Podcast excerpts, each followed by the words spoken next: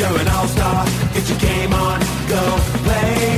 Hey now, you're a rock star, get the show on, get paid. And all that glitters is gold. Only shooting stars break the mold. Welcome to another episode of the NRL All Stars podcast. This is Barnsey here for TLT number one, the first TLT of the Super Coach season. And it was a huge day today. It's always really exciting when that four o'clock ticks over on the clock and you can run over and see how much we've gotten wrong on who we thought was going to start in teams and who we thought was going to be left out. But it's been a pretty exciting TLT. There's been quite a bit there. I couldn't get anyone on other than Billy for the first TLT of the season. So, Billy, welcome back on the podcast, mate, for TLT number one for the 2022 season. Jesus, how many other blokes did you ask? We went through three or four, but um, but finally settled on um, on who was available. So you're here, mate. I appreciate it. Uh, it's all right. Good to be back and talking some footy again, mate. I thought the TLT was overall just pretty meaty, to be honest. I don't remember Yeah. one being as meaty as it was, which is good because I think it's going to mean like different teams uh, and a lot of like I know even just for myself, I've got massive decisions to make with all the different options from today. Yeah, it was pretty generous, wasn't it? It's making it. I'm not making it easy, but it's making it a lot easier. I think. I think we have a lot more than last year, don't we? Yeah, there is, um, but like I think it's kind of deceiving. Um, so my sort of take on it is there's definitely years that you got a lot more cheapy cheapies. Like I don't think we have very many bottom dollar cheapies, um, especially when you're talking center wing. Like I think it's a little bit of a fallacy that there's there's so many because you're paying sort of for the majority aside from maybe one or two and like one of them might even be a trap and we're going to talk about that but the majority of these guys are like 240 to sort of 320 so it's easy to throw all those in your center wing but it actually does take away quite a bit of ammunition to spend elsewhere because those guys aren't bottom dollar Yeah, I think that's good though. And on the flip side of it, I think it's good that they're um, they're priced to that too. So it's not, yeah, you have a bit more of an understanding as to what you're going to sort of get from them. So even though they're cheap and they're going to make money, you're not flying into it completely blind. Like blokes like Penasini, you know, you can buy and make money, but you know that you know you don't Yeah, it is good because you do you do have a bit more of a known quantity with those center wings, so um, that makes it a bit better. I, I think as well, like I guess the, you know the glass half empty, old school super coaches might say oh, it got made a bit easier with all the options, but you can get to a point where there's so many options where I reckon it makes it harder because you've got to really make decisions. Like it's not like you can just grab everyone, um, and I know that I'm. That's really hard for me this TLT because there's a lot of guys that I'd like to have, but there's guys that have fallen out with injury, which we'll talk about. There's also guys that we thought were injured that are back in too. Like I, I just think there's so many options that it's actually going to make people have to make a lot of decisions more than what they normally do. Yeah, I'm finding the most difficult decision this year is um, if you go back last year, the year before, I'd be I'd be saying to myself, look, just go cheapy than Crichton or something like hundred percent in the draw. But now I'm going, look, I really I, I really want both of those sort of cows edges and you know, mid price for centre three quarters. So uh, how can I get both those guys in based on their draw, and how can I figure out you know, which one is better? Um, how can I play both of them? How can I just play one of them? how can I get rid of them? There's so many different options. Yeah, and the other thing too that's a little bit scary, and I don't think some super coaches would have seen it like this, but they're going to when this season starts, is when you got guys that start like 100k above bottom level price point, so like the 280k type of guys, they look really cheap now because that's how much all the cheapies are. But when the season starts, you're going to see very quickly if some of these guys don't perform, they're not going to make very much money.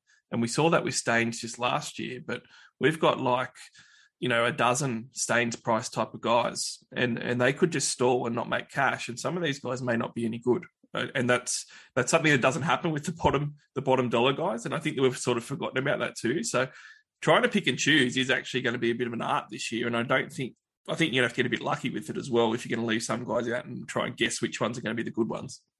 Yeah, I think the difference is though the guys that are sort of around that price range aren't really sort of wingers; they're second rowers. So you know they're going to have sort of a floor of sort of you know, forty of them, and they're still going to make a bit of coin. They've got soft draw, and worst Yeah. case scenario, um, they- they're already they're already hundred grand higher or two hundred grand higher than the absolute base price. So they're already uh, a platform to someone else. Or if they make a bit of coin, they're going to mature a lot quicker. So you can flip them really uh, a lot quicker than you can achieve cheapie where you just got to milk them for every dollar they're worth, and they're pretty much useless until sort of uh, six or seven rounds in. Yeah, so I'm curious on on your take on this for TLT too. I found when I was building my side, one of the things that I was thinking about, which has really come to the forefront in the last week, is I was sort of starting to look to have to cut buys, which everybody is doing at the moment, and you sort of look where you can cut to make some cash to get some of the guys in that you need. And when I was looking at it, I was actually going, you know what? I'm pretty worried about the weather over the next month. Uh, it's going to be pretty dire, and it's really bad in Sydney at the moment. Like where I am, it was basically flooding today almost, and not real flooding, but like real bad rain, and it's not letting up. So I was sort of thinking about that when I was picking the side, and these expensive Fords, uh, like even like the David Fifitas, the Angus Crichtons, and so forth. I was really looking at all these mid ranges, going, well, if it's wet weather footy, it kind of evens that stuff up a lot. So you might have a, a you know a blue chipper on a 55, like a Fifita in in a real wet weather game, and like a, a mid 350 guy like a Lukey on a 50. And I, I, really started thinking about that a lot with this TLT when I was having a look at it and considering the weather just even this week. Depends where they're playing, but I haven't looked. Like I've obviously looked at the draw, but I can't remember whether they're home or away or not. But um, those are Queensland teams, and it's pretty drafty at the moment, so it might be the flip side of that. Do you know if they're playing in Sydney or away? Uh, I know that Marty was saying on the Dragons podcast just the other day that um, that Brisbane has 23 out of 30 days of rain coming, and that Sydney's got 24 out of 30 days of rain. So that's kind of ringing in my head. Uh, he told me that the other day when I was talking to him about about uh, about the punting, and then um, I went and had a look at the the, uh, the forecast, and it was all sunshine. So I'm not sure where old mates got that one from. Oh, you must have like a, a secret weather person that knows the real story on the weather. Well, mate, they um, they sent our kids home from school last Thursday and as well as last Friday for fear of you know sort of massive um, storms. Um, it was 32, 33 degrees all day, and I'm sitting here in a shirt outside on the veranda having a run, mate. Not sure where that rain is coming from. Yeah, look, I, I, I, am thinking about it a bit, and obviously half the comps in Sydney, so it's um it is something that's on my mind when I'm having a look at this TLT as well let's start to get let's start to dig into it go through it. What we're going to do this episode everyone we're going to go through tlt old school each game one by one have a look at the surprises the team changes make some comments with the options that are there for super coach for this week and going forward being round one captain options um, and then also um, where we think some of these games are going to go. After the tlt chat we're going to go straight into mine and billy's teams and do a team reveal and we're going to discuss where our teams are at at the moment ahead of round one. So, packed podcast. Let's get into it for TLT first up. First game of the round, Thursday night footy is back. Cannot wait. It is the Panthers versus Eagles.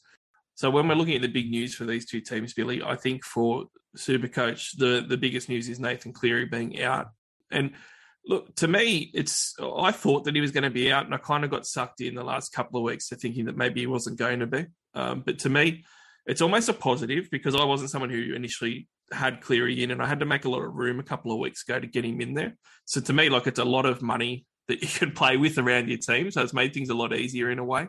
Um, yeah. But how how did you feel about Cleary being ruled out now? I was kind of hoping he would be in because I wanted him.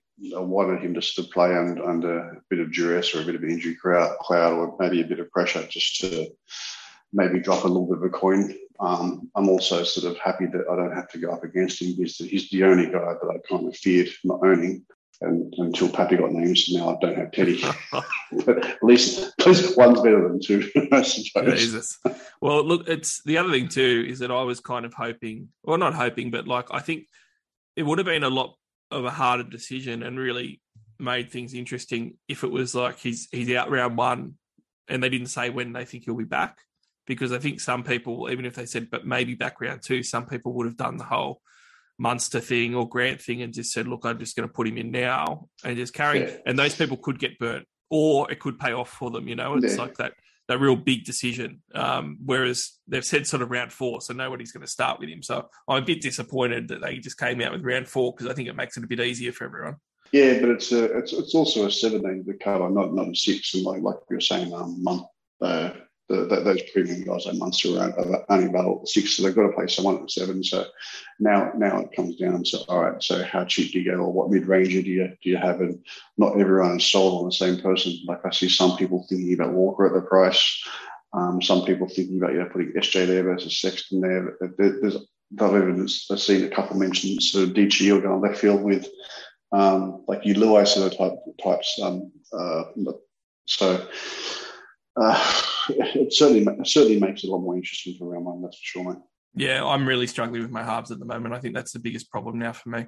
Um, the Sea Eagles side that's up against this Panthers side is pretty much as we thought. So the big news is obviously uh, did win that that starting second row spot. I'm still not sold that they're going to keep him there for 80 minutes, but if they do, you know that's going to be a big win for a lot of super coaches. Uh, and the other big news as well is that holy moly, Olakau'atu is back from injury. So I mean, at least that's not going to trap anyone as far as who was going to replace him if he was going to come back next week. But but otherwise, everything looks pretty stock standard um, for this match as far as who was named aside from the Cleary bombshell. So the big guys that I think people need to focus on, and you can tell me whether you disagree. One, I do need to mention that Charlie Staines did get that wing position, which I'm astounded by because it could have been either May or uh, it could have been even Jennings at 220 odd K, and that would have been a lot better. But we digress. I think Targo is pretty close to a must have. He's like, you know, those guys that are sort of 250 to 300. He's a dual secondary forward centre wing. He's got the starting centre spot as we thought.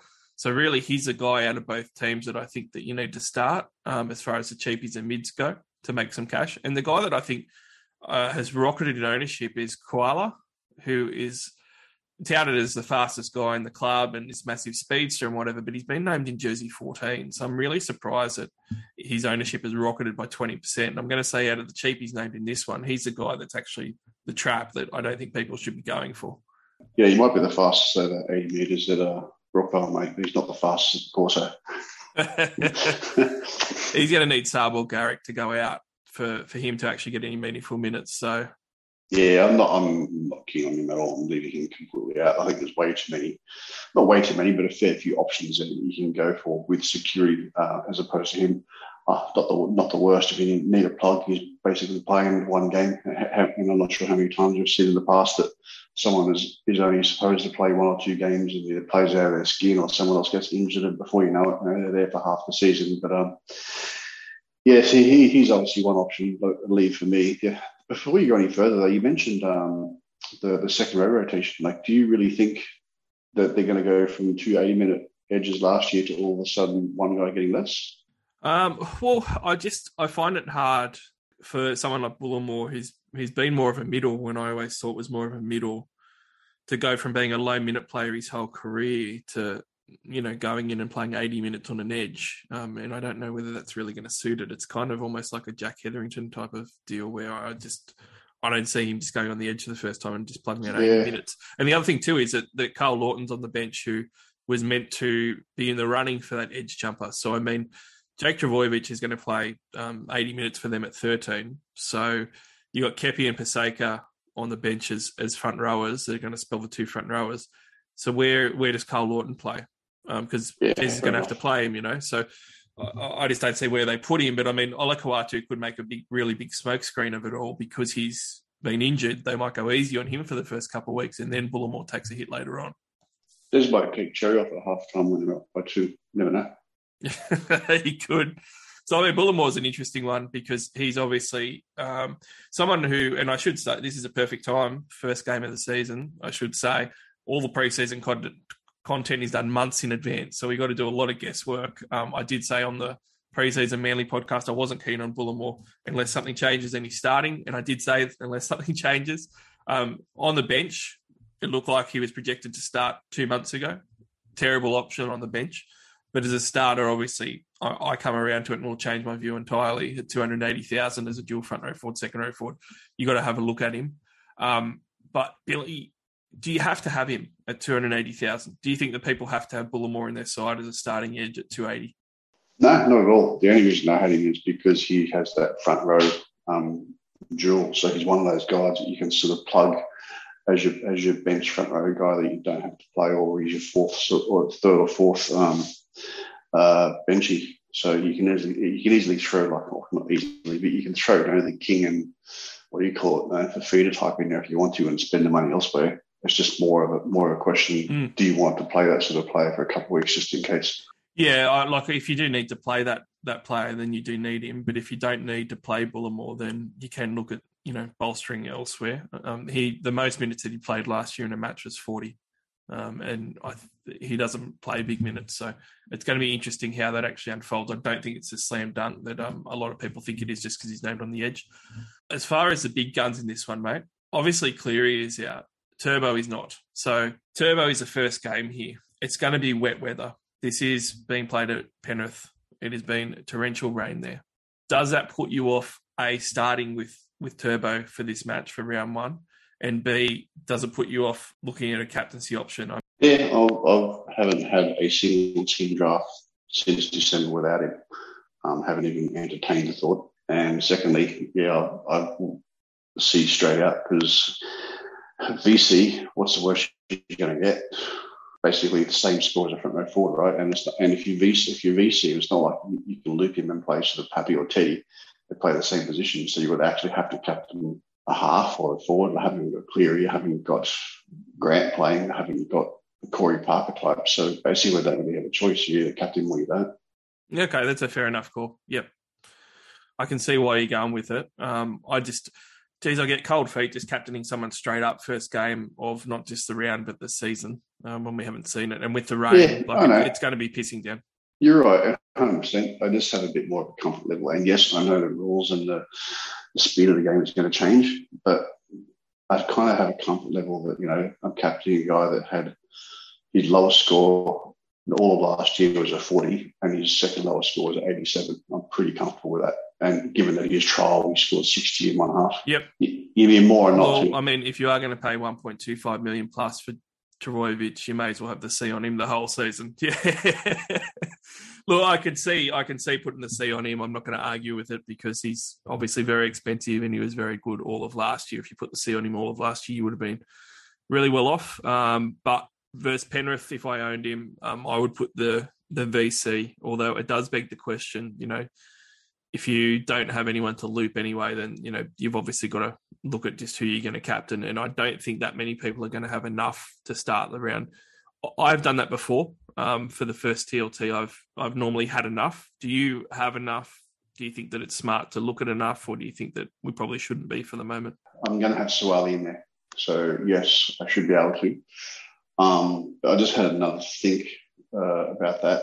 If it's absolutely belting down, and I mean like absolutely torrential rain, I may consider just leaving Turbo as you know uh, the bench, uh, the uh, the one of the reserve guys, and, and putting the C on Papenhuyzen first up. Although that adds a bit of risk, but if he's healthy, surely he surely he's either healthy or he's not surely Belly is, is, isn't going yeah. to put him if he's not if he's not ready first game after you know what three months off.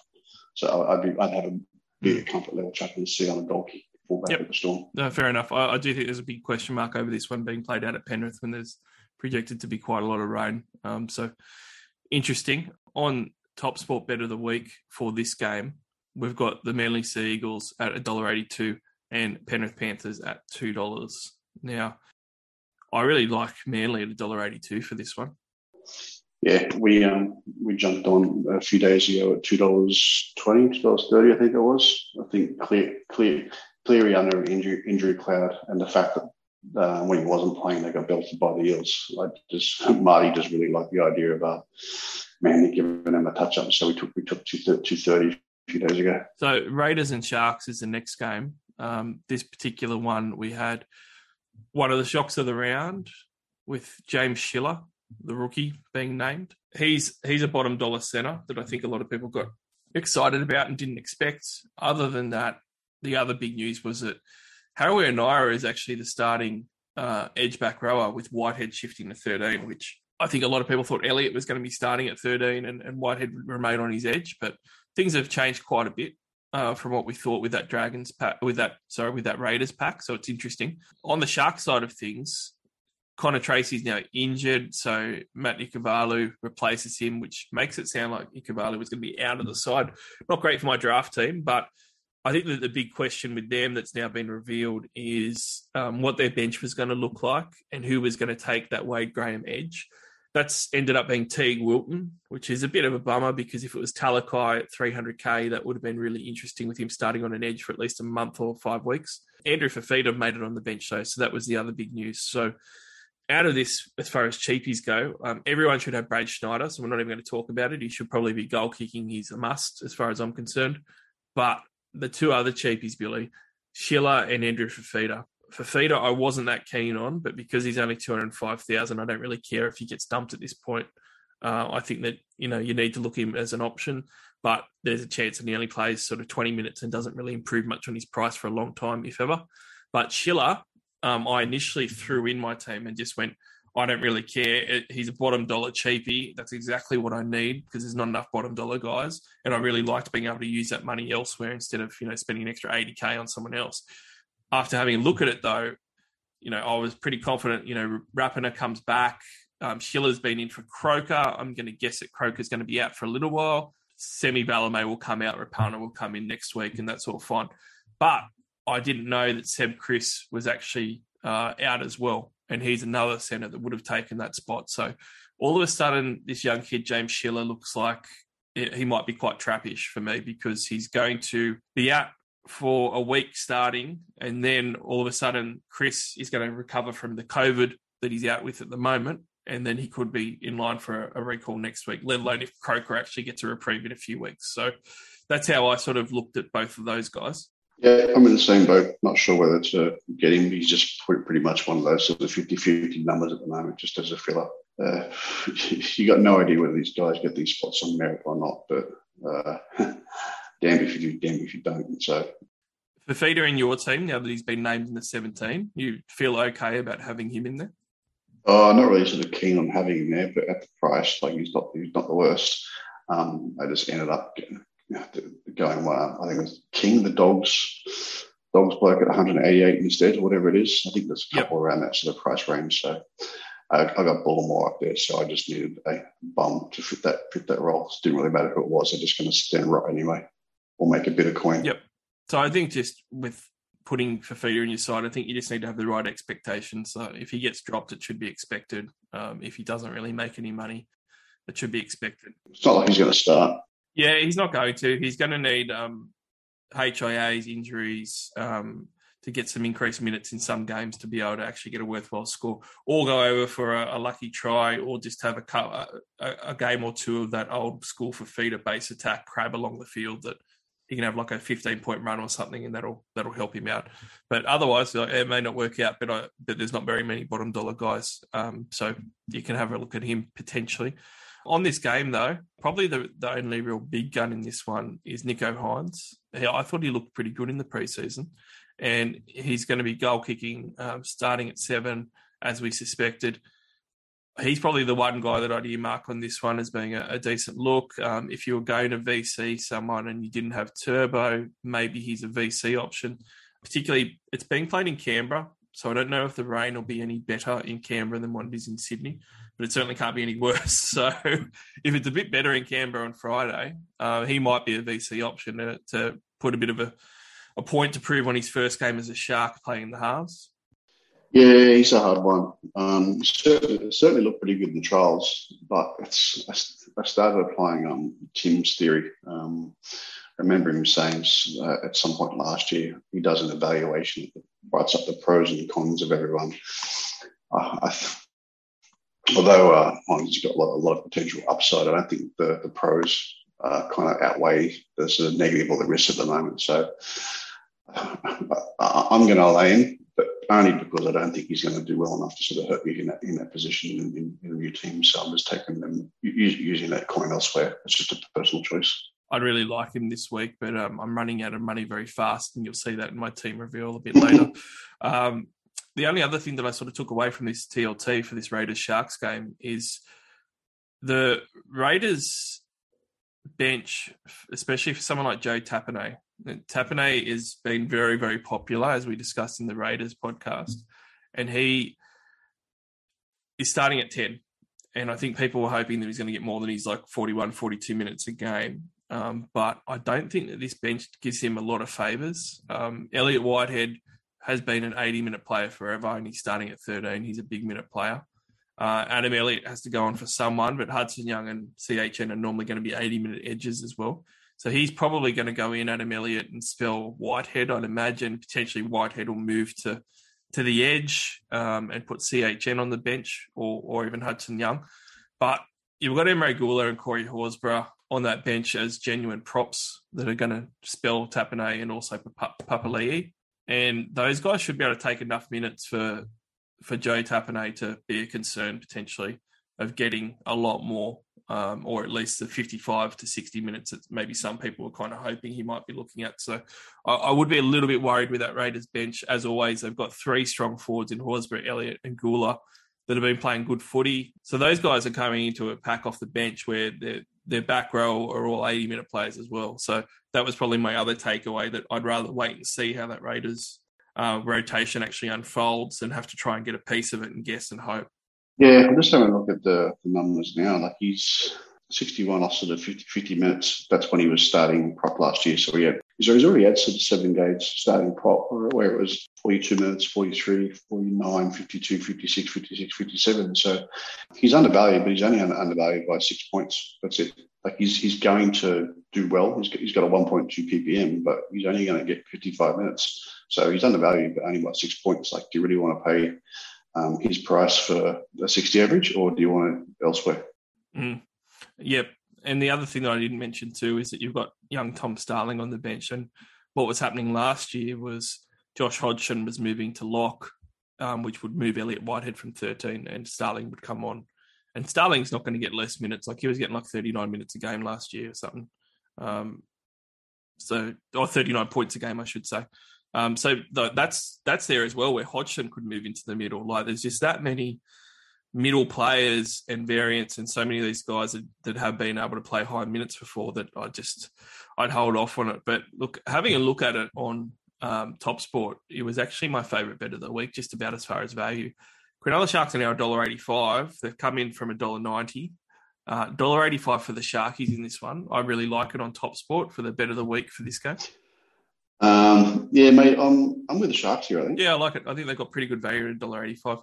I think Nicho Hynes is going to have a big game. I think that it's going to be good to avoid uh, Schiller, but make sure that you are on Schneider. If you don't have him, he has to be in your side. Broncos and Rabbits is the next one. We knew that Reynolds and, and Hetherington were going to be out. But can I just say off the bat how bad this Broncos backline looks? I'm just going to read it out, okay? Because it, it's going to sound like an absolute horror Sorry, story. Albert Kelly, Billy Walters, Selwyn Cobbo, Herbie, Kotoni Staggs, Corey Oates, Jamayne Isaako. Jamayne Isaako and Corey Oates would have been released to other clubs if you believe all reports in the offseason. And in fact, a year ago, they probably would have been as well. And those guys are still getting the starting wing and starting number one jersey for round one for Kevin Walters. Like he seriously cannot help himself, Walters. And then on top of that, he's got um, Cobbo, who we were hoping was going to be number one. He's thrown on the wing, which really hurts his value. And not just that he's got Walters and Kelly in the halves, which is a really bad halves combo, but he's also put in uh, Tyrone Roberts as halves cover and as a backline utility on the bench. Like that is the worst backline in the NRL that he's just named, I reckon. It's a shame because they've got a soft jaw too, but I think the softer end is going to get crushed. Yeah, look, I, I, was, I was, I was actually excited about only a couple of Broncos. Out. Um, if you go back sort of pre TLT, uh, having a like Colo sort of run from fullback, uh, the possibility of you know a, a Pereira maybe at the price getting getting a bit of run with a soft draw, taking taking some hit ups, adding adding a couple of tackle busts and maybe falling over the line, you pick and choose the games. But now all of a sudden you've got rid of him and you move the guy that we wanted from one position to the wing, and all of a sudden it's it's become demoralising. Yeah, that side that they've named could absolutely get belted. Like honestly, it's at Suncorp, it's round one, and Souths are under strength. But that side just, just does not look good for me at all. Um, and I think they're going to really miss Adam Reynolds for this first one. Uh, Payne Haas is the obvious one that's that's still retained his value for that Broncos team, but how are you on Cobbo? Because he's 320,000. And I found when I was looking at all these guys in centre wing that are around that price point, I, I could pick a full centre wing complement that were all cheaper than him. So I've actually now left Selwyn Cobbo out of my side. Yeah, I did the same thing. But as soon as there was a rumour that he was um, out of the fullback position or 50-50. I just punted him. You need some guarantee at that at that price. You can't sort of buy him for one week and then all of a sudden he's back on the wing because it's throughout. It's 200 grand. It's wasted. 150 grand is sitting on the bench wasted. Yeah, yeah, I'm, I'm off him. Look, I don't think that he's going to be a definite mistake or anything, um, but I certainly think just getting some of these cheaper guys that have popped up is going to be a better option at the moment, especially if Souths do get belted this week. This Rabbit side that's been named, um, pretty much what we've expected. Uh, obviously, Latrell Mitchell's out, which we knew, um, but the big thing for you, mate, Taane Milne has gotten Josh Mansour benched, or not benched, but thrown out of the 17 and has taken that wing spot. So I know that you're wishing that your former love child Milne was a bit cheaper, so you could yeah.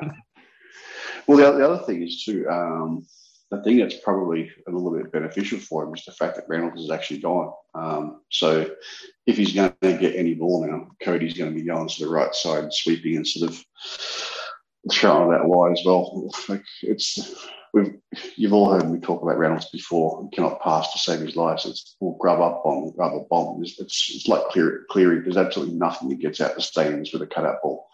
Um, maybe maybe Walker in the new half sort of changes that. Maybe there's a bit more flat out there, but yeah, he's um he's not, he's tackle busted. His offloads that, that we sort of loved three four years back sort of dried up. So I, I still rate him. I just at that price, there's no confidence, mate. But I think he'll do better than last year if Reynolds not been there. Mm. Yeah, he's apparently been doing really well in the in the preseason. The thing in the Rabbits uh, naming that really got my attention was their bench. So their bench is Jacob Host, Havili, Tom Burgess, and Michael Chee-Kam. Now Michael Chee-Kam's like an edge utility.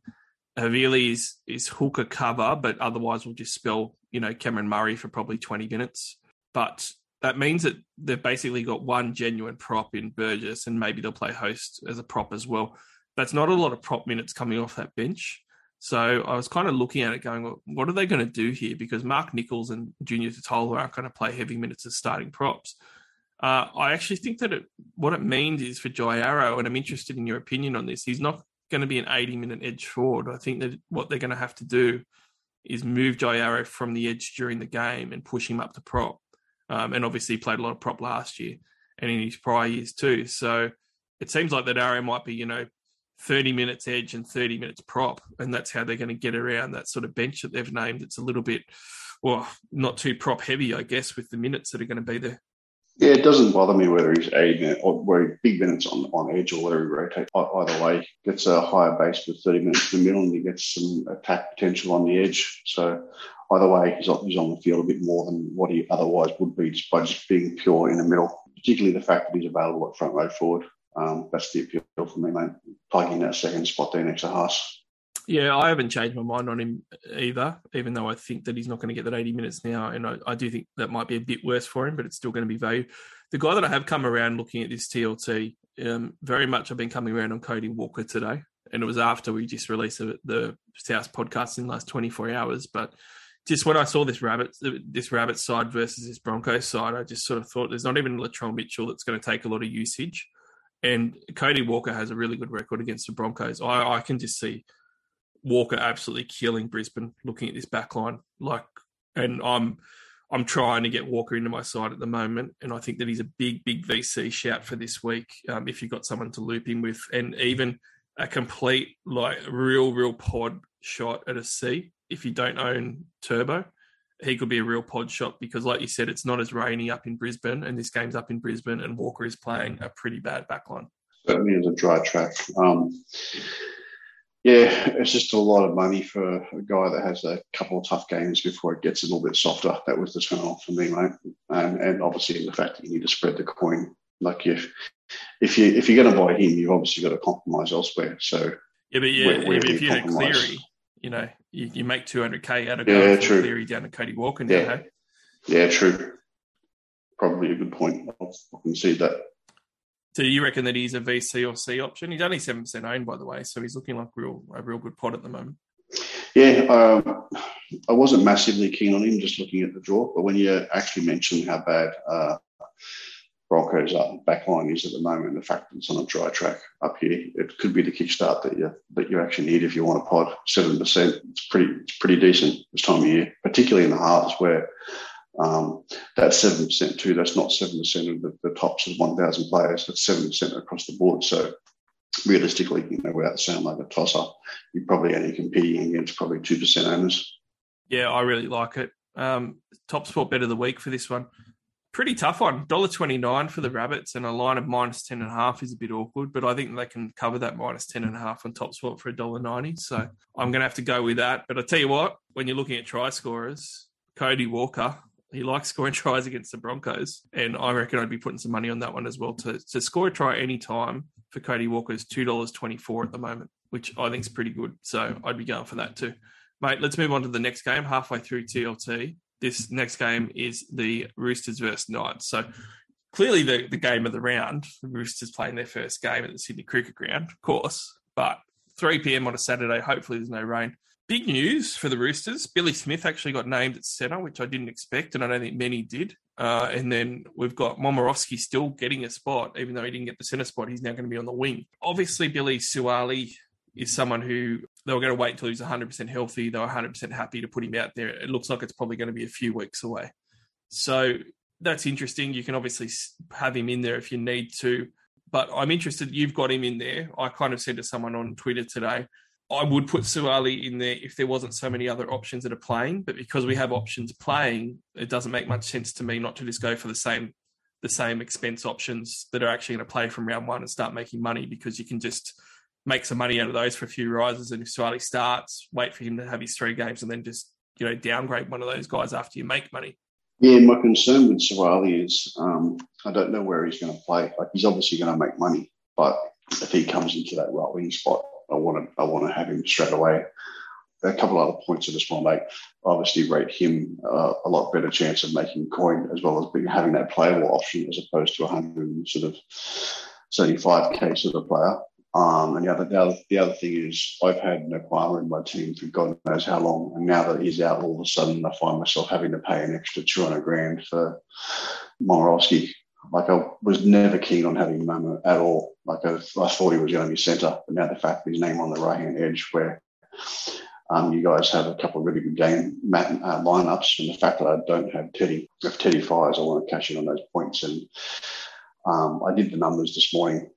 If you add up every single player that every single player score that played on their right edge for the Chooks um, this year, um, I took three scores out. I took uh, the 24 or 34 minute game where um, what's his name went down. Um, so Morris got injured, and I took out the, the two Storm games because you're obviously not going to play uh, play them against the Storm.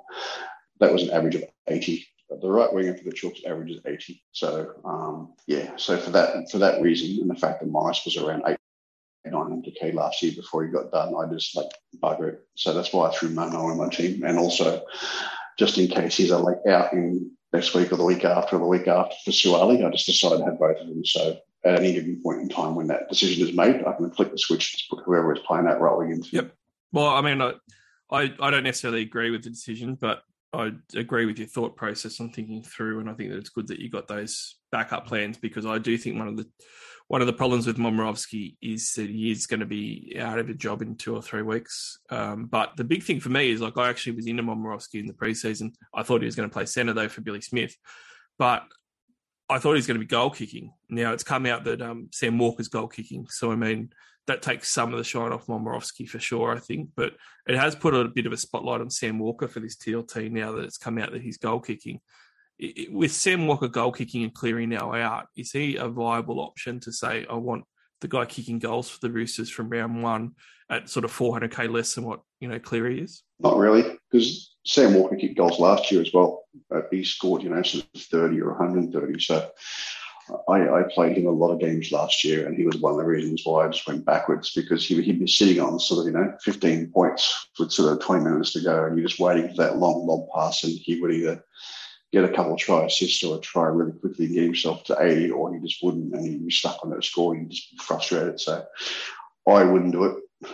Um, I think he'll obviously go a little bit better this year with, you know, the draw and having, you know, sort of Keary back there, but that's sort of price I'm not willing to have a risk Yeah, I'm not uh, even as a Chooks fan. I'm not particularly interested in Sam Walker, even if he is goal kicking either. Um, and Momirovski's sort of been killed for me as an option because I think he's going to be out too quickly and he's not going to goal kick, but could have some good early games. The guy that's the big winner out of the Roosters for me is Billy Smith. So I didn't think that he was going to be either healthy enough or the Roosters confident enough in the amount of first grade that he's been able to play the last couple of years to put him in for round one. Um, but obviously they've they've got a lot of belief in him, and he must have looked good for them to put him in here. Um, and he's going to come in at two hundred ninety four thousand. I I could not buy Billy Smith fast enough into my team once I saw this TLT, and he's a big winner for me because they've got a good draw. Uh, they must be confident in his health if they put him there, and if they put Momirovski on the wing and left Billy Smith at centre, uh, it just says to me that Billy's going to be sticking around, and Momo is going to be the guy that goes. And for two ninety four thousand, I've I've said it many times. Billy Smith is one of those guys that I've watched come through from when he was a kid, and he's the most excited I've been about any prospect in the last twenty years. Up there with the Latrell Mitchell's coming through and the RTS is coming through. Billy Smith is right there. He's just been cruel by injury for a few years, so I really like that he's he's there. And two ninety four k is a really good price point for him, um, and comparatively to some of the other guys he's playing at centre as well, not on the wing, so he's going to have better base stats as well. So I, I really think that he's a big winner in this TLT. Yeah, same. I had him last year. Um, I had Suaalii last year as a backup as well, just in case something happened. So um, you're right. Uh, he's the one of the first players that I put in as soon as he was named. But um, yeah, I just figured. Uh, having backup all over the place. I think the fact that I've got Suaalii as as well as Momo, as well as sort of uh, Billy Smith. I think there's a couple. I think Momo's a contingency for Billy, and Su- Suaalii's a contingency for Momo, and vice versa. The only other thing I'll add is um, that average of 80 for the wingers last year. Morris didn't kick, so I wouldn't be too concerned about Momo not kicking. He's just taking that, that slot wide He's just going to fall over the line. That's all. Yep. I mean, for the Knights side of this opposition, um, they did name Dom Young on the wing. Uh, so that was slightly surprising uh, and opened up another cheapy slash mid opportunity. Um, Dom Young is 330 odd K though. So I think that he's probably a, a, bit more expensive than the other guys playing in one of the poorer attacking sides in the Knights. Um, so I don't think that we should be looking at Dom Young myself only because I think that there's better options. Phoenix Crossland's on the bench. Um, how much he spells Randall, who knows? But I think the Randall must be locked in for at least 60 plus minutes. So he should be must owned, 48% owned. He should be higher now that you've seen this uh, list out. But what did you make of these Knights guys? Because they've also got guys like Mom- Momirovski, who is a second row forward, front row forward that's on the bench. He's only just over 200k. Um, I tend to think that guys like him and Dom Young are just behind some of the other options, and I wasn't too fussed about trying to get them into my side. Yeah, um, I know there's some rotation questions around there. Um, I'm not sure if it was at a group chat the other day, but someone posted something around um, rotation from Barry Tui, something about Manning getting 65 minutes and um, what, what do you call it? Uh, what's the hooker's name again? Randall, Randall getting sort of 60, 65 as well. I'm not, I'm not sure how much of that is, is accurate or is hearsay or whatever you call it or inside knowledge, but um, even if it is not a full game for Randall, I think you still got to just plug a guy like that in there, knowing he's going to get sort of 40 tackles or something or other. Um, Kurt Mann, I'd be a little bit more concerned about. Um, a bench interchange guy like the moment, like you just mentioned, I think there's too many other options even consider him. But um, yeah, it probably still comes down to all that those, those minutes rotation. Yeah, Mann's almost 400,000, and I'm I'm one really surprised that Barry Tui thinks that he's going to play 65 minutes a game. That was just a guess by him, by the way, and he said that he was just guessing at their minutes. There's no inside info. Right. um, but okay. Uh, look, he's pretty on the money, Barry. So like Barry's a real good source of of mail, um, but there there is no mail in those minutes. That's all. So he's just sort of guessed it. But but Barnett's on the bench, mate. Like, what are you going to do with Barnett? He's a he's a great back rower. Um, Frizell's on one edge, Lachlan Fitzgibbon's on the other. Those guys normally play 80 yeah, minutes on the edge. Even if they're going to play 60 minutes, like they're not going to play 40 minutes. Even if they play 60 and Barnett goes 20 on an edge, he's going to get the other 20 minutes, you know, at, at 13. Somewhere. Barnett's, Barnett's a gun, mate. I, I really rate him. Um, but the, yeah, the thing is, whenever Barnett was playing last year, when he was 13, you just wanted to bench him. When he was on the edge, um, you wanted to play him. Um, so now that you've got Barnett on, on, on the bench and Mann starting 13, I mean, why would it be any different apart from the fact apart from the fact that, and I say this with a little bit of emphasis, is the fact that um, Kurt Mann is a, is a ball hog and is, is a renowned sort of try scorer when he was in that sort of five eight position. So watching the trials, he looked really good. Like he was sharp, he was running, he was jinking, weaving. Like he, I think he's got a little bit of an X factor there, but it still comes back to uh, I'm concerned about his minutes. And, and, I actually replied to Barry on Twitter about his call for 65 minutes for Mann and completely respectfully disagreed. Like, it wasn't like I was having a go at him, but like, I just can't see it. And I, I made the point to him that, well, you know, Connor Watson was the starting 13 and all the buzz at the beginning of last preseason. And before even the first game, an hour before kickoff, he got dropped to the bench for Sue. And I, I just, I could see it all over that, you know, an hour before kickoff, Mann dropped to the bench and Barnett starting at 13. And if it doesn't happen round one, that's fine. It probably happened three weeks in. So I just, Mann is close to 400,000, and I just don't see, I just don't see the confidence in him that a lot of coaches are seeing. And I think that bench with Barnett being on it um, should probably scare a few people away from getting from getting Mann in for round one. I reckon. Yeah, exactly. Too much of a risk for me, mate, at that price. Jacob Saifiti is the last one for the Knights that I thought was interesting. He's only 400,000 and he's now starting at prop because his brother is out. So that month could turn into five weeks quite easily with the injury that he's got to his knee. And it's a small fracture that he's got in his leg there near his knee. So that's that could easily be five, even six weeks, but it's definitely four weeks out. So Saifiti 400,000. Like me and you looked at him. Oh, sorry, me and Luke looked at him on the Knights podcast for the preseason and sort of said, like, he doesn't need many more minutes. If he gets sort of five to ten more minutes a game, he's going to be really good as as you know he's going to be close to a gun because his PPM is phenomenal. And now he's starting for his brother, and he doesn't have a lot of backup. You know, the guy's coming off the bench.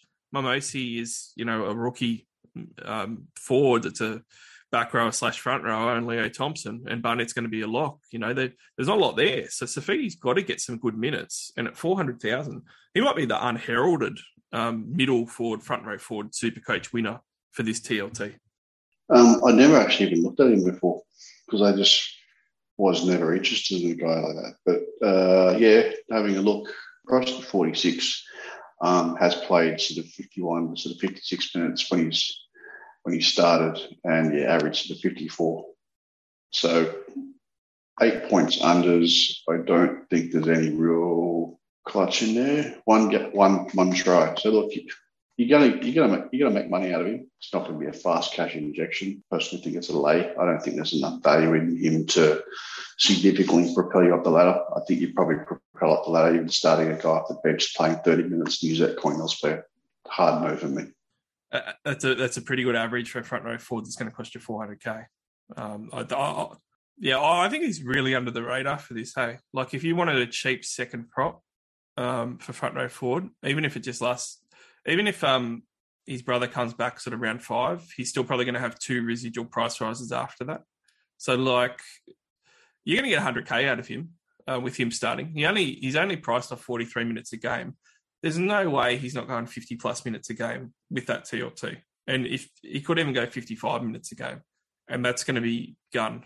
Yeah, I disagree with you on this one a little bit because I think that the, the other value with him is that you, you're going to play him um, he's going to be a decent play. Whereas those bench guys, you're not going to be able to play them. Like if you need a second prop and you don't want to spend, there's not many guys that are sort of four hundred thousand that you can comfortably start as your second front row forward. I think you you've either end up spending hundred k plus up, um, or you're starting someone that's cheaper that's going to get you a lot less points. So. Um, certainly, if you if you if you've got two starting front rowers and he's going to be like your third one, I wouldn't do it. But I think that if you're searching for that second guy and you don't want to spend, 400,000, I'd pin him for a 55 average. And if he gets more minutes, um, he could definitely go to gun 60 plus for a short time um, over a few week period. So I, I, quite like it. But let's have a look at the actual options for this one. Obviously, Tedesco is there. We haven't talked about him yet. We're going to put you in a world, Billy, where you don't own Turbo and that you're me and that you've got Tedesco and Pappy there. Tedesco's primed. He's playing at the SCG on a Saturday afternoon against this Newcastle Knights side that I don't think looks very strong and has just lost their forward leader as well. I, am going to say that he's, he looks like a C option to me. Um, what are you going to do with it if you're me? Yeah, I agree with that. If you don't have um, if you don't have a uh, turbo, I would be 100% captain the team. Yep, these Knights edges are pretty weak too, so I'd be pretty comfortable in owning Crichton Tupouniua for this week as well for round one. I think that um, they could do pretty well, but we were talking about Tupouniua earlier. Obviously, he's that guy that sort of has some volatility and clutch in him. So he can he can punch a 40 game, he can punch a 120 game. This is the game where you probably expect, you know, sort of one, of those sort of upper end, upper end of the scale scores. Really like Teddy for this one, and I really like the Roosters to, to have a good win. I'm not just saying that; I just don't think the Knights look very good. Uh, top spot bet of the week for it. Dollar twenty, the Roosters pretty low. They've been they've been pulled right in with this TLT. I think with Saifiti being out, it's it's hurt. Um, but minus 13 and a half. It's a lot of points to give up for round one. It could be raining, so it might be a bit tough. Um, Teddy normally has back half of the season where he goes on try scoring droughts. So maybe going for a Teddy uh, try anytime is going to be the way to go at $1.95. I really like Daniel Tupou to score at $1.66, so that's probably my best bet for this one. $1.66 for Tupes with the Roosters to win going to get you close to two bucks, and I like that. The thing with Teddy is he can go he can go many games without a try, but you, you don't even notice because he just has so many sort of tackle bust runs and try assists when he's in form. Um, uh, if I was going to have a bet on this one, I, I always like the uh, the first try scorer for the right winger and the line with the Roosters. So I, I, I would take you know first try scorer um, Momo and the uh, minus thirteen for me. I'd roll it back together in a multi. Nice. Well, eight bucks for Momo just to get the first try without even the rest of it. So pretty juicy. Uh, game after this Knights Roosters matchup, we've got the Warriors Dragons. The the big cheapy news as far as bottom dollar cheapy that I think that you can have some confidence in is Young Vailea. And I'm sure that I pronounced that incorrectly, so I apologise. I'll get better. Viliami, Vailea. Viliami is the starting centre. Uh, we got a tip off a, a week ago and in all of the articles and stuff that he was maybe going to get there. He did he's a bottom price guy, Billy. So for me, he's a must have in the centre wing. He's got reasonable job security. He's won that job on merit. He's probably the best bottom dollar guy that there is out of the centre wing that you should have, and certainly better than the Raiders kids. So he was a big takeaway for the Warriors. I think everybody should be getting him into the side ASAP. Yeah, I didn't actually see any any of um, him in the trials, but all reports from the guys I watched the game said he looked really good and sort of really sort of won that spot. So I'll take their word for it. Um, Katoa got the edge spot as was predicted with Curran at 13. Uh, we said in the Warriors podcast that if Curran is 13, it's going to kill his value. Um, and Katoa becomes a little bit of an option. But for me, Billy, you know, do you firstly agree that, that Curran's value is, dead because he's in that 13 jumper? I don't think he's dead. I just don't think it's as good as being on the edge. Like he's still, he's still one hell of a tackler, one hell of a runner. He's going to get some some good points for you in the middle. I just prefer, I just think that he does it no matter where he is on the field. He gets involved. He's like Papalii. He just gets involved no matter where he's on the edge or in the middle. And the longer he's on the field, the, the, the better his scores are, um, regardless whether it's on the edge or middle for me. So I think it hurts him, obviously, with his the, the ceiling score. But I don't I don't think it hurts him too much with with regards to losing money. So if you wanted him, you could probably still chuck him in your team and still be valuable. But, what his upside is, I'm yep. not sure anymore. Um, the bench for them, Jazz, Murdoch Masila, Aaron Pene, and Bayley Sironen. That's interesting as well for me because Murdoch Masila is going to play front row. Um, Aaron Pene is going to play front row. And then you've got Jazz, who should be going in at the 13 jumper as well as spelling hooker potentially. Um, Bayley Sironen was shooting out for the 13 jumper, but with Jazz there, and now he's on the bench it looks like that possibly what's going to happen is Katoa might play 55 to 60 minutes and Sironen's going to come on and go onto that edge. Um, now, if that happens, I'd be happy. Uh, Katoa's value is going to be, sorry, yeah. Well, Katoa's value is going to be severely dented. So, I mean, how do you feel about Katoa? Because I think a lot of people are expecting him to play 80 minutes, and um, I don't know that that's going to occur. Yeah, it's obviously going to dent his value if he's not taking anything, taking the big minutes. Um, if it was going to be one of them come off, surely it's going to, you know, it's not going to be Aitken, surely, right? Well, I don't think so. And I mean, like Katoa was dropped last year and Aitken remained as an 80 minute edge back rower. And even when Katoa yeah, was on okay. the bench, he wasn't going on to Aitken's edge. So, I mean, it, it seems to stand to reason that Aitken's going to stick to the 80 minutes. And that's Bayley that Bayley Sironen has played on that side that Katoa was on before. So, I mean, the other thing that can happen too is that um, can move to the edge that Katoa's on for a little bit, and Sironen can go into that 13 jumper, which is where he was training at a bit in the preseason. Yeah, probably makes a bit of sense. Though. Yeah, so I, look, I'm I'd be a little bit standoffish on Katoa. I think that Aitken's value is fine. Um, the thing that's going to trap a few people is Shaun Johnson's going to kick in this game, but that's because Walsh isn't back until uh, round two, and apparently Walsh is going to be kicking. So I mean, you're someone that's got SJ. Uh, I had SJ. I might have him at the moment again still, but I was hoping that he was going to be kicking. Does him not kicking sway you from having him in your side for this game for round one? Um, I didn't think he'd be kicking at all. I, I, just had him in purely because of the draw and his price, but I since dumped him about three hours ago. I really wanted to have, um, when Momo was named on the edge, I really, really wanted to have him. And I did what Tim did. I sort of weighed up the pros and cons of each and went, uh, just rotate what you call it, uh, Amon and Ilias at, at, six for now. I just think there's a much more of an upside with the right winger at the Chooks as opposed to uh, SJ ceiling. So I, I, uh, I took that route instead and dumped him. Yep, fair enough. Um, when we're having a look at the Dragon side, uh, I don't think there was many there wasn't too many surprises aside from Tariq Sims and Bird just being omitted, but I don't actually think that was as surprising as what a lot of the media reports sort of suggested. I mean, Bird just hasn't played in years, um, and he's sort of making a rugby league comeback. Tariq Sims is was apparently coming back from injury, and they tried to say that he's healthy, but a lot of people have said that he's still going to be carrying that, so he might not be 100% anyway. So I, I wasn't that surprised about that, but the rest of it all looks pretty pretty much what we thought, Billy. But on the bench, they do have um, Francis Molo, who I thought was going to start, and um, Josh Kerr, and also Jack Gosiewski. Um, so it does sort of say that they are going to go heavy on the rotation, uh, potentially even in that back row as well. Um, that would scare me off a little bit with Bird, with having Gosiewski on the bench because he's normally going to be an edge player. Um, what do you sort of make of that rotation?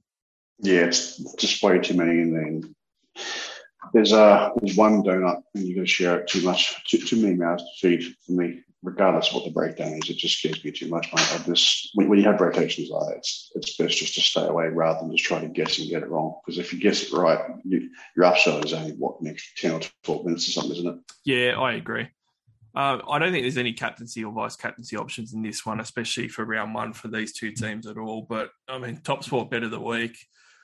This is one that I haven't actually bet on, mate. So why don't you give me some feedback? We've got the Warriors at $1.93, the Dragons at $1.87. Basically no line at all. I, I don't know where I'd go in this one. I'm leaning towards Dragons. Um, all preseason, I've, I've, I've been all over sort of uh, um, cows, uh, cows, Titans, and sort of uh, the, the Warriors, particularly the cows and sort of Warriors draws, wishing that there was someone in those teams that I could actually have. And when I started having a look um, a bit closer at um, Sloan uh, yesterday, purely because uh, what do you call? Um, just Desi did his team reveal that a couple of days ago, and he had Sloan in the team. I started looking at Sloan again and thought, you know what? He's actually got some decent runs and some tackle busts, and yeah, he needs some clutch attack in there, but he just seems to get it. And then I looked at him and uh, Amon's work rate and the Dragons pack, and I just thought, you know what? I think they're actually a lot better than we're actually giving them sort of credit for. They've got a lot of young sort of kid, good sort of kids in there, and the Warriors are still the Warriors. So for that reason, I'm sort of picking the Dragons, mate. Yep, that's a fair enough pick on the Dragons. I'm, I'm still be a bit concerned having Sloan from round one, but um, I could go along with the Dragons win for this first one, especially with Walsh out. Sloan's more of a floor of 40, I figured. Mm. We will see. I'm off Sloan, but I think he could go well against the Warriors as well if it's not pissing down rain. Uh, Tigers versus Storm is the next one. This one's really juicy. So we got Tuilagi in the starting second row spot for the Tigers, which is huge news. Garner's actually on the bench. So there was going to be a world where we were going to be a little bit worried about what might happen because Garner was meant to be injured. He might have been out of the squad entirely. Him being named in the squad and still on the bench with uh, Tuilagi at 250k starting as a second rower that that gives a lot of confidence in in Tuilagi's role to start the season. Um, Gildart got named in the in the centres, so that was the other cheapy option, um, along with uh, Jackson Hastings. I'm going to say outright, Hastings at 350k, I've thrown out the window. He's not goal kicking, uh, so I'm, I'm, not interested. Gildart, I don't have, but he's 280k. I can see why people might go towards it, but Tulagi is the guy to pick for me out of this Tigers side as far as the cheapies and mid range winners for TLT. Yeah, I'm the same, mate. I haven't had a, team list with um, Hastings in my team. even with kicking, I'm just not interested in a UK man bloke. Um, I think the price is just a bit too awkward for me. Um, plus, they have a hard draw, so no, it's exactly the same with the uh, the, top, the the Tigers sort of centre mate. Like Gildart, yeah, he's cheap, but he's not absolutely bottom dollar, and there's other options available. But yeah, you can't go past like an 80 minute sort of second row. It Doesn't matter what team they're in, they're going to sort of make some cash, mate. Yeah, I think there's other options better than Gildart to go for. Um, whereas Tuilagi, I think he's not a must-have. Um, certainly isn't a guarantee to play 80 minutes with Luke Garner on the bench, but at his price at 250k, he'll get enough work done to make some good coins. So I'd certainly have him. Yeah. Um, yeah. I think the other thing too with this one, Billy, that I found interesting is young Simpkin is going to be the number nine now, and that's because Liddle's uh, out hurt. Tyrone Peachey's on the bench as the only guy that can spell him, and I don't think that they're going to play Tyrone Peachey massive minutes at number nine. So it was really interesting because I, I had to get rid of um, Cory Paix out of the Broncos side and, and, go away from the two cheap hookers. But Jake Simpkins 300k and he may very well play like 65 plus minutes a game. He might even get 80 minutes a game potentially. I'm not sure what the plan is with Tyrone Peachey. So does he become a bit of an option from this TLT now because there's no real backup hooker for them? Not for me. I, I started with um, I did the whole Tigers thing uh, last year, year before. I can't remember, and it was just it was just wishing wishing for too much, mate. Um, if you go back and look at their numbers, they're not really sort of sensational. There's lots of tackles in there. There's not many sort of runs. So you're basically hoping for a clutch attack score off very, very few runs every single week with a soft draw in order for them to get over 50. I think that's too much of an ask. So for that reason, I looked at the price tag and went, no, it's there's just money that could be used elsewhere. Um, so that I opted for, you know, rank the uh, the um, Randall and Grant combo up top and the, the base price kind of uh, Canberra guy instead. Yeah, that's fair enough. Uh, I mean, when you're having a look at his starting his starting roles that he did have, Simpkin, he had four games initially from round six to nine where he went 56, 45, 37, and 54 points, and the range in minutes was 50 to 82. But his 82 minute game and his 70 minute game, he went 56 and 45, so about a 50 average in 80 minutes, probably where he's going to be at. Um, so it might mean that he's only a 40 to a 45 if he's getting less minutes uh, and that might be not enough, but could make some cash. It'd be interesting to see what the rotation is. Um, I'm staying away, but I did get a bit tempted because I did want to stay with the two, you know, the double cheapy hookers, but it was too hard to do. On the Storm side of things, Ryan Papenhuyzen has been named. Um, he's the big news. The second big news is that Josh King is starting at 13, but I think that uh, people might get trapped by that, and they really shouldn't. Brandon Smith starting at nine next week. Grant comes back, and then Brandon Smith goes and starts at 13 and Josh King ends up on the bench. So I don't think Josh King's as good as what he looks. 255,000. You could probably stay away. You could get 20k more into or 15k more into a Taunoa Brown from the Cowboys or something like that. So I wasn't huge on Josh King because I know that he's not going to be starting next week when they've got their full side here. For Papenhuyzen, I, have got him, but I'm a little bit worried, Billy. So I'm interested in what your take is because he was under a huge amount of doubt, and it looked like he was probably going to miss round one, but he's been included, and I'm a little bit wary of you know a, a rest or, or a Bellamy tricky buggers where he puts someone in at the last minute or something. Or are you at all concerned being round one that we haven't seen him play yet? Yeah, I'm concerned, but it's also Supercoach is also that thing where there's there's 130,000 people that play, mate. you got to come first. It's like I was just about to say there's no there's no prize for second place. There is. It's ten grand. There's not fifty. there's not fifty, but so you've got to beat every single bastard in this competition to win that money. Um, so the minute that you go, look, oh, there's a bit of an injury cloud under him, I'm not going to get him.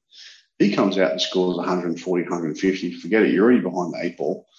I think you just need to trust it. Look, surely a coach isn't going to play him unless, unless he's healthy, particularly coming off what, a, th- a three month break. If it was, you know, finals time or they need him back on the field, they surely would. But surely you're not going to name a bloke like that um, after after three months if if he really needs one or two more weeks. You just leave him out, wouldn't you? Yeah, you would. I mean, I was probably more concerned that he was going to end up getting axed for the extended bench, you know, before kickoff type of thing. But with the difference in the lockout now, maybe it won't make as much difference. You've got a bit more of a chance to try and change your team around. Um, but you'd probably just leave it for next week and hope that he's back. I guess I don't know. It's it's always just a bit hard because I'd play. I'd play my mate Tom Tom Milne. well, it's a bit hard to because Papenhuyzen burned us all like a year ago, right? Like, whereas you know he's back next week from concussion, he's back the next, and went on forever. So, I mean, I think that's probably in the back of my mind as well.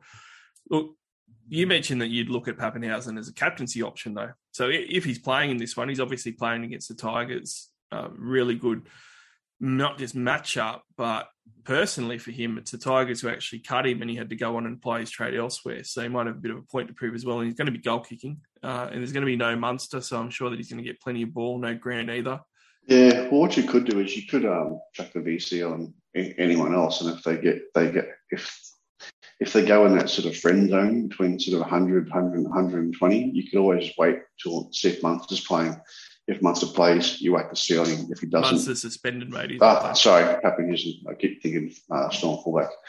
So if if Pappy plays, you chuck the C on him. If he doesn't, you chuck the C on him anyway.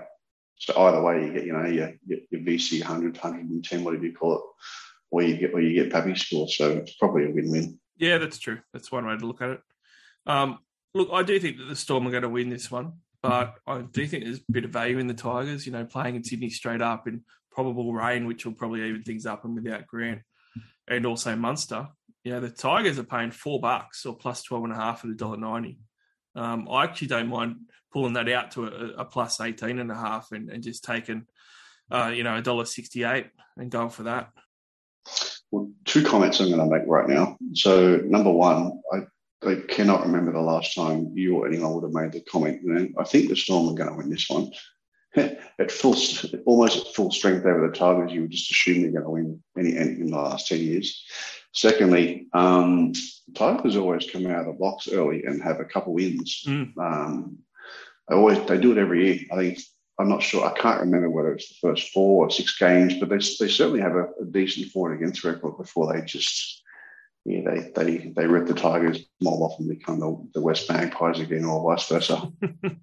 there's there's really good value in them. You know, I, like like he said, I agree with you, and they've got a very good record against the Storm, especially early on in the season. And and Grant and Munster mm. are really big outs. You know, Grant and Munster are huge outs for the Storm. So I'd, four bucks is big for head to head. 50 for a 50-50 competition, getting four to one at decent odds. Mm, it is very, very good odds, but that's what we know Top Sport will do. Um, and moving off this one, but before we go into the last couple of games, I do need to mention Top Sport a bit more as our sponsor of the All Stars podcast. If you are going to look at any of these bets or you want to have a crack, make sure you do it responsibly. But Top Sport have great odds all the time, like this on NRL. So if you're going to have a go, open an account with our promo code. It's SC All Stars, all one word. And if you use that promo code to open an account with Top Sport, they'll see that you're one of our listeners, so they know to take really good care of you. But you can take advantage of all these odds that we're talking about with the bet of the week on each of these games. Often best in market. Four bucks for the Tigers is very, very juicy on Top Sport. So get on topsport.com.au or download the app and have a go there. Parramatta versus Gold Coast Titans. Second last game, big one for your Eels, Billy. Let's have a look at TLT because I, I, find it really interesting that Nathan Brown for your Eels is out of the 17. So we knew that Ryan Matterson was probably going to be starting at 13. But looking at it, like I'm just eh, all the cheapies and stuff. We knew that Russell was going to be there and Penisini was going to be there. It, it was all pretty much stock standard. But Ryan Matterson we thought was going to be at 13. But I just find it so crazy that Shaun Lane is a starting edge, and we've got to move Ryan Matterson to 13 to accommodate Shaun Lane. And the offshoot of that is Nathan Brown isn't good enough to be in the 17. Like I just, I just find that really, um, really interesting for Nathan Brown, who I would always have in that 17. Yeah, but Brownie's an absolute animal, mate. If he's not on the field, it's purely because he's he's not in the mood to kill anyone.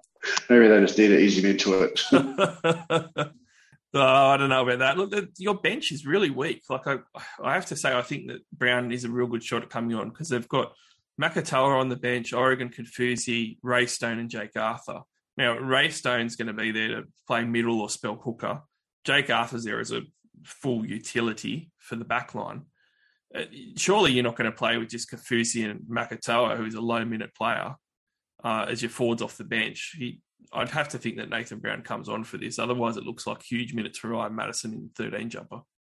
Yeah, yeah, I know, I know what you mean. Uh, but surely he's not going to play big minutes in the middle. Even even our number 13, Brownie, doesn't play big minutes in the middle. Um, Maddo is surely either going to get spelled or he's going to go back to that right right edge. But I, I don't see why Maddo would start in the middle and then get rotated to, to the right edge for a full game. Whether whether one of the bench guys comes on and and um, rotates with Maddo that way, or whether whether um, Papali'i sort of moves up in, moves up into the forwards and Maddo moves onto the edge and and one of the, one of the big boppers comes into lock. I'm, I'm not sure. Um, if you if you asked me 12, 12, months ago, it's it's pretty much pretty easy to figure out the rotation. But the fact that Matterson is starting a lock as opposed to edge, that makes it almost impossible to pick.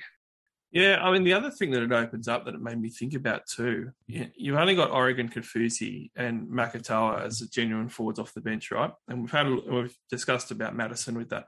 Junior Paulo, this front row forward rotation that they've got, there's not a lot to spell them if it stays like it is. Mm. So I don't want to get sucked into Junior Paulo again, but if you've only got Oregon Kaufusi and a low minute Makatoa on the bench to spell the forwards, he's going to have to get big minutes like he's going to have to get 60 plus minutes. And if it stays like that, that, that becomes a really juicy option for Paulo at his price. Yeah, I think so. Um, how much upside is there though? Like penning, penning the Eels return to full strength at around two, but like it's, it's I don't I don't think there's enough upside to sort of take take a punt for one round with the unknown rotation. I really think it's sort of a wait and see two three rounds in. Yeah, that's probably fair enough. I, I, do think it's interesting. It's a big takeaway what that bench is going to be made up of when they actually play. Yeah. I, I, I, still, I still think the, the, the big one this year is going to be sort of Cardi. I think he plays some sort of um, key role this year, whether it's it's probably only going to be sort of 15, 20 minutes off, off the bench sort of early. But I do really believe that if there's an injury in that sort of second row rotation, whether it's a uh, um, Matterson or Lane or or or Papali'i, I really think that he starts coming on, get starts getting sort of 40, 40 45 minutes and um, injects himself. Well, Sean Russell and Penisini are on the centre and the wing spot, um, and that's their money side. And playing against the Titans, I, I'm pretty confident in not just buying both of those guys to start the year, but playing both of them in this one. I'm going to play both of them in my centre wing for this week. Oh, both of them. Yep, I'm going for the double, mate. I reckon that that, that money ball from Gutherson to Sean Russell, the old Sivo ball, I think that's going to be coming in. Yeah, but he needs he needs to get two of them with LBs because he doesn't really have much upside with regards to runs. Like there's there's there's no there's, there's no points there unless he goes out that line. Um, I know my eels, mate, and I I have not had um, Sean Russell on my side once, and I took out Penisini this afternoon. I don't want either of them. That's a massive call, mate, because they've got a really nice draw for the first couple of months of the season, as we've discussed. So, I mean, yeah, but yeah, but the left. Here's my take on it. Our left wing it's, it's, he's no, they're no semi-Radradra. Like they don't have 30, 40 points in base. So they need to line break try to score 40 points. So I don't want to rely on a guy get having two line breaks and two tries per game in order to be able to play them. So that completely rules them out. I've no interest in, left wing whatsoever. Doesn't matter how, how we sweep there. Secondly, um, it doesn't, if you look at Waqa Blake, uh, Opacek, anyone that's ever played centre for the Eels in the last in the last three, four, five years, you show me two games back to back where they've scored more than sixty each. I have no interest in Penisini at all. Oh yeah, I, I, agree with you there. The the centre spots are terrible for for the Eels. Penisini's just uh, that cheap though that I don't think it really matters when you're comparing him to the other guys as far as having him. Certainly playing him, I get that. Just having him though, like I'm surprised that you've cut him. Yeah, I've got a lot of what I, let me just go through it quickly. Like I've got, I've actually spent a bit more there. Like I've got Momirovski, Sloan, Billy Smith, and Targo starting, and I've got Suaalii, Balia, and there. There's no room for them. Okay, fair enough. Well, I mean, this Titans side, I think that the big surprise, uh, well, it's not a huge surprise, but uh, Beau Fermor starting on an edge back row spot, um, and then we've got Kevin Proctor as jersey 17. Uh, and the bench, you've got Jolliffe and Laisono that are going to be the props, and Will Smith as the uh, bench utility guy. It's interesting because Beau Fermor is around that 375k mark. Um, he's a dual centre wing second rower. He does really well when he's playing the bigger minutes. If he's playing 80 minutes, like I'd be all over him. Um, and I completely get, you know, he's got a good super coach game.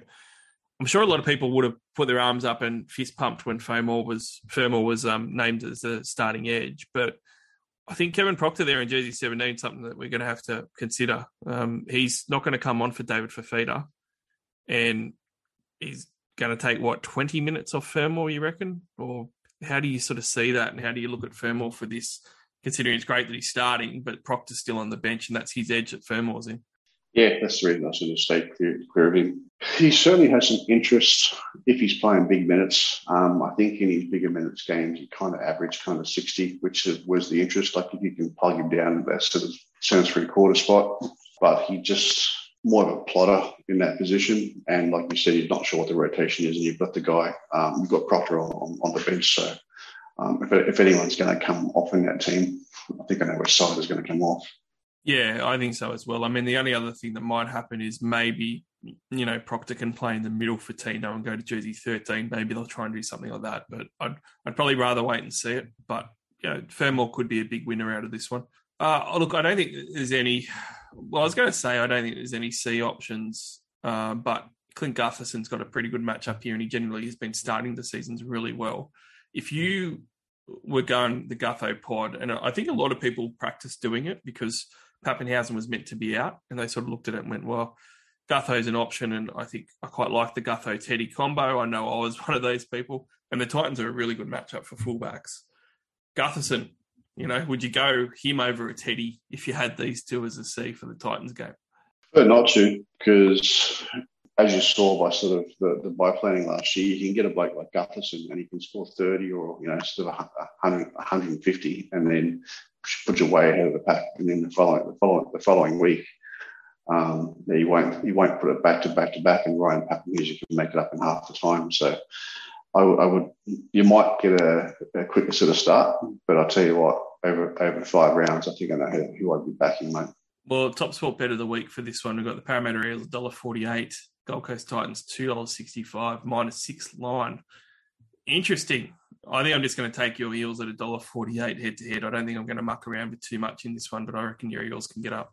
Mm, yeah, I don't know. Like they, the uh, pessimistic eel. Billy. No, no, it's, it's, it's, it's not just that. But if you go back the, the, last twenty years, I'm not sure how many wins they've actually been able to string together as a start, and that we generally do not start well. We, I think we've lost the Warriors like four or five years in a row, like round one. We just do not start well.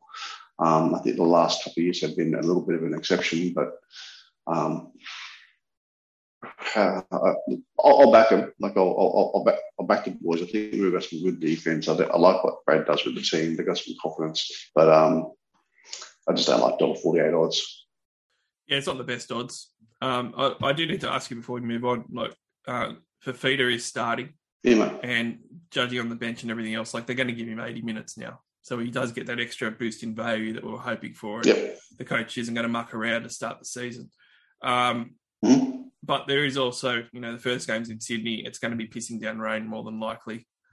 There's a, I know that I looked at it and said, you know what, paying, you know, almost 750k for for a feeder might not be worth it if it's going to be some rainy games to start the season when I could go down to, you know, a Crichton for 100k plus less and things like that. Do, are you at all perturbed from the fact that, you know, he might not get the attack early on or he might be playing some rain games and like a, a game like this? really well because um, he's the sort of bloke that can score sort of uh, three times the amount, sort of the three times the amount of points that Crichton can do in sort of half the time. Obviously on dry track, wet, I don't know, but I just wouldn't want to take the risk. There's why you would ask me that question. I started having to think about my team, and there's five players. I think I think there's five, like excluding cheapies. I think there's five players I've had in my team since the first draft that have not moved and will never move out of my team, and that's the Grant, Haas, Fifita, um, Tom uh, Trbojevic and the Papenhuyzen. Fair call. Well, let's move on to the last game in the of the round, and that's the Cowboys and the Bulldogs.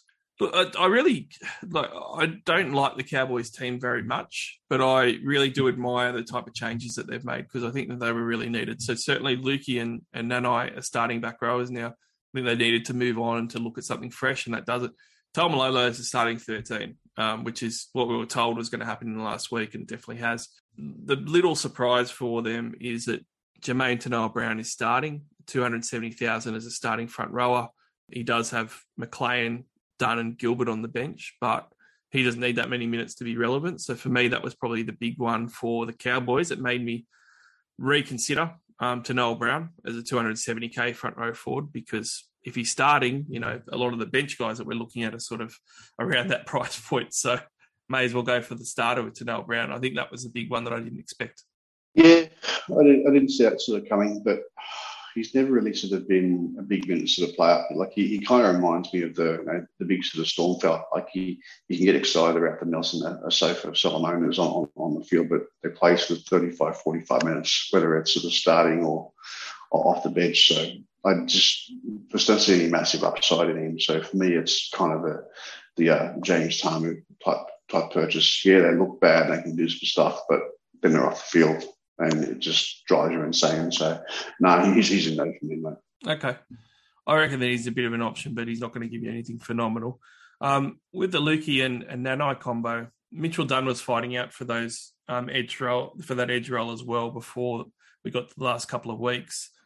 Surely one of those guys is end up going to end up not playing 80 minutes. I have to, at a guess, I've guessed Nanai and Dunn will come in and, and play on Nanai's edge, um, only because Luki has played, you know, a dozen first grade games and Nanai's only played like four.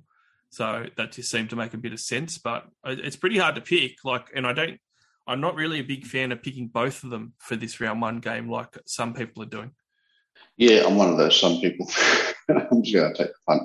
I think I think their, their draw is just so like so soft. I'm just willing to take a punt, mate. Um, I know there's some very, very small sample guys and it's kind of uh, unknown, but at that sort of price, like you've, we talk about this all the time. Objective of the game, get more than what you pay for. I think with those two, you're just going to get more than what you pay for. So it's just more. Any, anything above that sort of um, line that you pay for is obviously creamy. You just got to hope that you know they both don't know they're both not priced at 40 and score 45 you, you, really want one of them to score 60 and if the other one only scores 45 then, then so be it but you put them together and you've got like basically 55 each out of them yeah I, I just couldn't do both but I've also got Jason Taumalolo in my second row um, uh, fair and enough. I'm, I'm going to keep him there so I end up picking Luki just because he's got more experience but I don't think that we really know until they start but I'm, I'm going to bank on Luki and hope for the best there out of the two of them um, on the other side of the fence, you know, the Bulldogs pretty close to what we expected. I don't think there's really many big super coach um, changes. Braidon Burns got the centre spot, but he's a bit too expensive. Um, Tevita Pangai Jr., people have been jumping off him. Having a look at things, I mean, they do have um, Corey Waddell there that can spell an edge, but Jack Hetherington's not going to play 80 minutes and he's on that edge. So to me, Tevita Pangai looks like he'll probably play 80 minutes based on that bench and TLT. Uh, so I think it's good news for him, but there isn't really any other big Bulldogs news that you can sort of be wowed about and change your team around for. Yeah, not really interested. Like I, I was all over TPJ in the um, in the preseason. I thought he was going, going to be playing right, but when he was named on the left, it kind of took a little bit of the gloss off. Um, and then I saw you know the first half of the trial and no. Um, I tried to talk myself into sort of putting him back in the team, but uh, purely because he's available at the front row forward. But I just kind of figured, you know what, if Arrow can do, um, if Arrow can look completely uh, out of it, I hardly even heard his name called and still score some decent Supercoach points. I think it was sort of 50 or 60. They sort of estimated him at for the game when you hardly even saw his name called with no clutch. That's what kind of sold me over it. I just kind of figured, look, I'll, I'll take him um, take the, the moron factor out of it, the flight risk and the, so the suspension risk. So that's uh, that's my answer there, mate. Yeah, I've stuck with him, and I, I am interested in TLT as far as the, the, Bulldogs bench goes because they've currently got Biondi Odo, Corey Waddell, Max King, and uh, I'm going to pronounce Chris's name wrong here. Patalol. We'll go with that. Chris P. Chris P. I'll learn how to pronounce your name as you get to more games this year. But um, that bench fairly inexperienced um, and also not big minutes aside from where Dell's played big minutes, but he's the only one. So that's eh, that becomes a bit interesting for that pack for me. Like Luke Thompson might get an injection of big minutes because he can play them. Paul Vaughan maybe some extra minutes, but it's a really interesting because like the guy like Chris P, you know, last year he was only playing 25 to 35 odd minutes. You know, he's not a big minute player and those other guys aren't really either. So it seems to say to me that Barrett's going to really uh, ride his forwards to decent minutes. So there could be some value there with how much they're going to have to play if that bench stays the same. Yeah, the only one I was ever really interested in in that team is obviously the uh, the, the Pom. Like he just seems so aggressive and wants to rip in. It, it kind of reminds me of an angrier Nathan Brown. hard to hard to be angry. look, there there might be a couple of really really cheap guys that could potentially get some decent sort of a uh, um, super coach cash from the bench. They don't have to play big minutes. I think the doggies path are going to sort of get rotated. Yeah, I think that Max King that Max King bench is pretty good for him because he's only averaging 26 minutes a game on his price point. Yeah. And that bench sort of says there's not really any experience aside from Waddell on it anyway. Yeah. And he's he's going to have to go on and be a, a, front row forward off the bench with decent minutes. Yeah, so he, he's going to make some coin there for sure. Um, not one, not not a bloke that you can sort of, sort of really sort of play unless unless you like he he he's not going to be a Papali, but he, he's one of those sort of blokes that, you know, priced at that, if he's going to get sort of 35 minutes off the bench and you really don't want to pay for a second front row forward, um, maybe, maybe, there's sort of a couple hundred grand you can save. You end up sort of playing him and use that sort of 200 grand elsewhere to upgrade a key player. But um, you have to really sort of bank on them scoring those extra sort of 20, uh, 20 points for you. Mm. Yep. Well, I think that you can put in Max King now with that TLT. I reckon even as a bench front rower, he's a decent option to put as your fourth front row forward. Yeah. But uh, as far as the game goes, like the, I, am quite excited for the back row of the Cowboys, all of them, 11, 12, and 13. Um, I think they could go well against this Dogs team. Uh, but on Top Sport, Billy, $1.95 for the Bulldogs. They're outsiders. Pretty good money. They are playing up at Townsville. But I kind of like the Dogs at $1.95. I might be um, might be safe and go the plus one in case it goes to Golden Point and get a dollar ninety. So I reckon I'll go for that one. Um, I'm on the cows all the cows way. Cows all the way. Yeah, it is a bit of a. Yeah. It could go either way. One on that one. Look, TLT, a lot of meaty stuff. We can't talk about absolutely everything in it, but what we can do is finish off with a really fun team reveal because everyone likes to see the, the teams that aren't going to win the 50K, and certainly ours aren't, but we're going to try anyway. So let's start off with each of our teams. Talking hookers down. My hookers. And I'm going to, before we actually say it, me and Billy are probably going to have a heap of changes. We haven't had a lot of time to go through and dissect TLT, and we've been playing around with our teams. But uh, this is as it is right now. Certainly going to be some changes, I'm sure. My hookers are Randall and Cook. Uh, Randall, I'm never going to go off. He's certainly going to be there. I think he's close to a must have. Uh, Cook, I've only just put back in today, Billy. So for me, I have the problem of wanting to go too cheap hookers, and I just couldn't do it. Um, and Cory Paix wasn't named as a starting hooker for the Broncos, so I've had to bite the bullet and find some money. And I didn't really want to spend much at hooker, but I've just gone for Cook at the moment because I didn't want to spend up on a grand or something like that. Yeah, same thought process. Randall Grant for me. Randall Grant. So you're going to play Randall this week and have Grant come in for you next week. Then I take. Yep. Yeah, we'll switch from around, mate front row forward. At the moment, I've got Payne Haas and Pangai starting with the cheapies of Fafita and Max King on the bench. Two guys I put in after I saw today's TLT. Uh, Haas and Arrow, Bullimore, and well, I can't remember, might be Max King or something like that. Someone that'll never see the light of day just to catch him. All right. Well, second row forwards where it gets real interesting. Uh, and I'm going to say this will probably change for me. So I actually got Fifita out today I would like to get Fifita back in, but at the moment it is Crichton, Taumalolo, and Tupouniua with a bench of Arrow, Luki, and Tuilagi.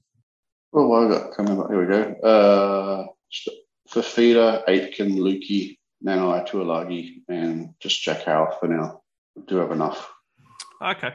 Interesting. Pretty similar. I think the second row forwards are going to be interesting how people change it around and stuff. I mean, I've got I changed to Crichton from Fifita. How do you feel about me not having Fifita in my side with a Crichton, Taumalolo, and Tupouniua combo to start? Well, I think Fifita has a, can score 145. I think Crichton's ceiling is kind of you know, 90, um, unless he scores a double. Uh, obviously, it's the same with Fifita, but I think Fifita just goes out. He gets close to line, he just goes over.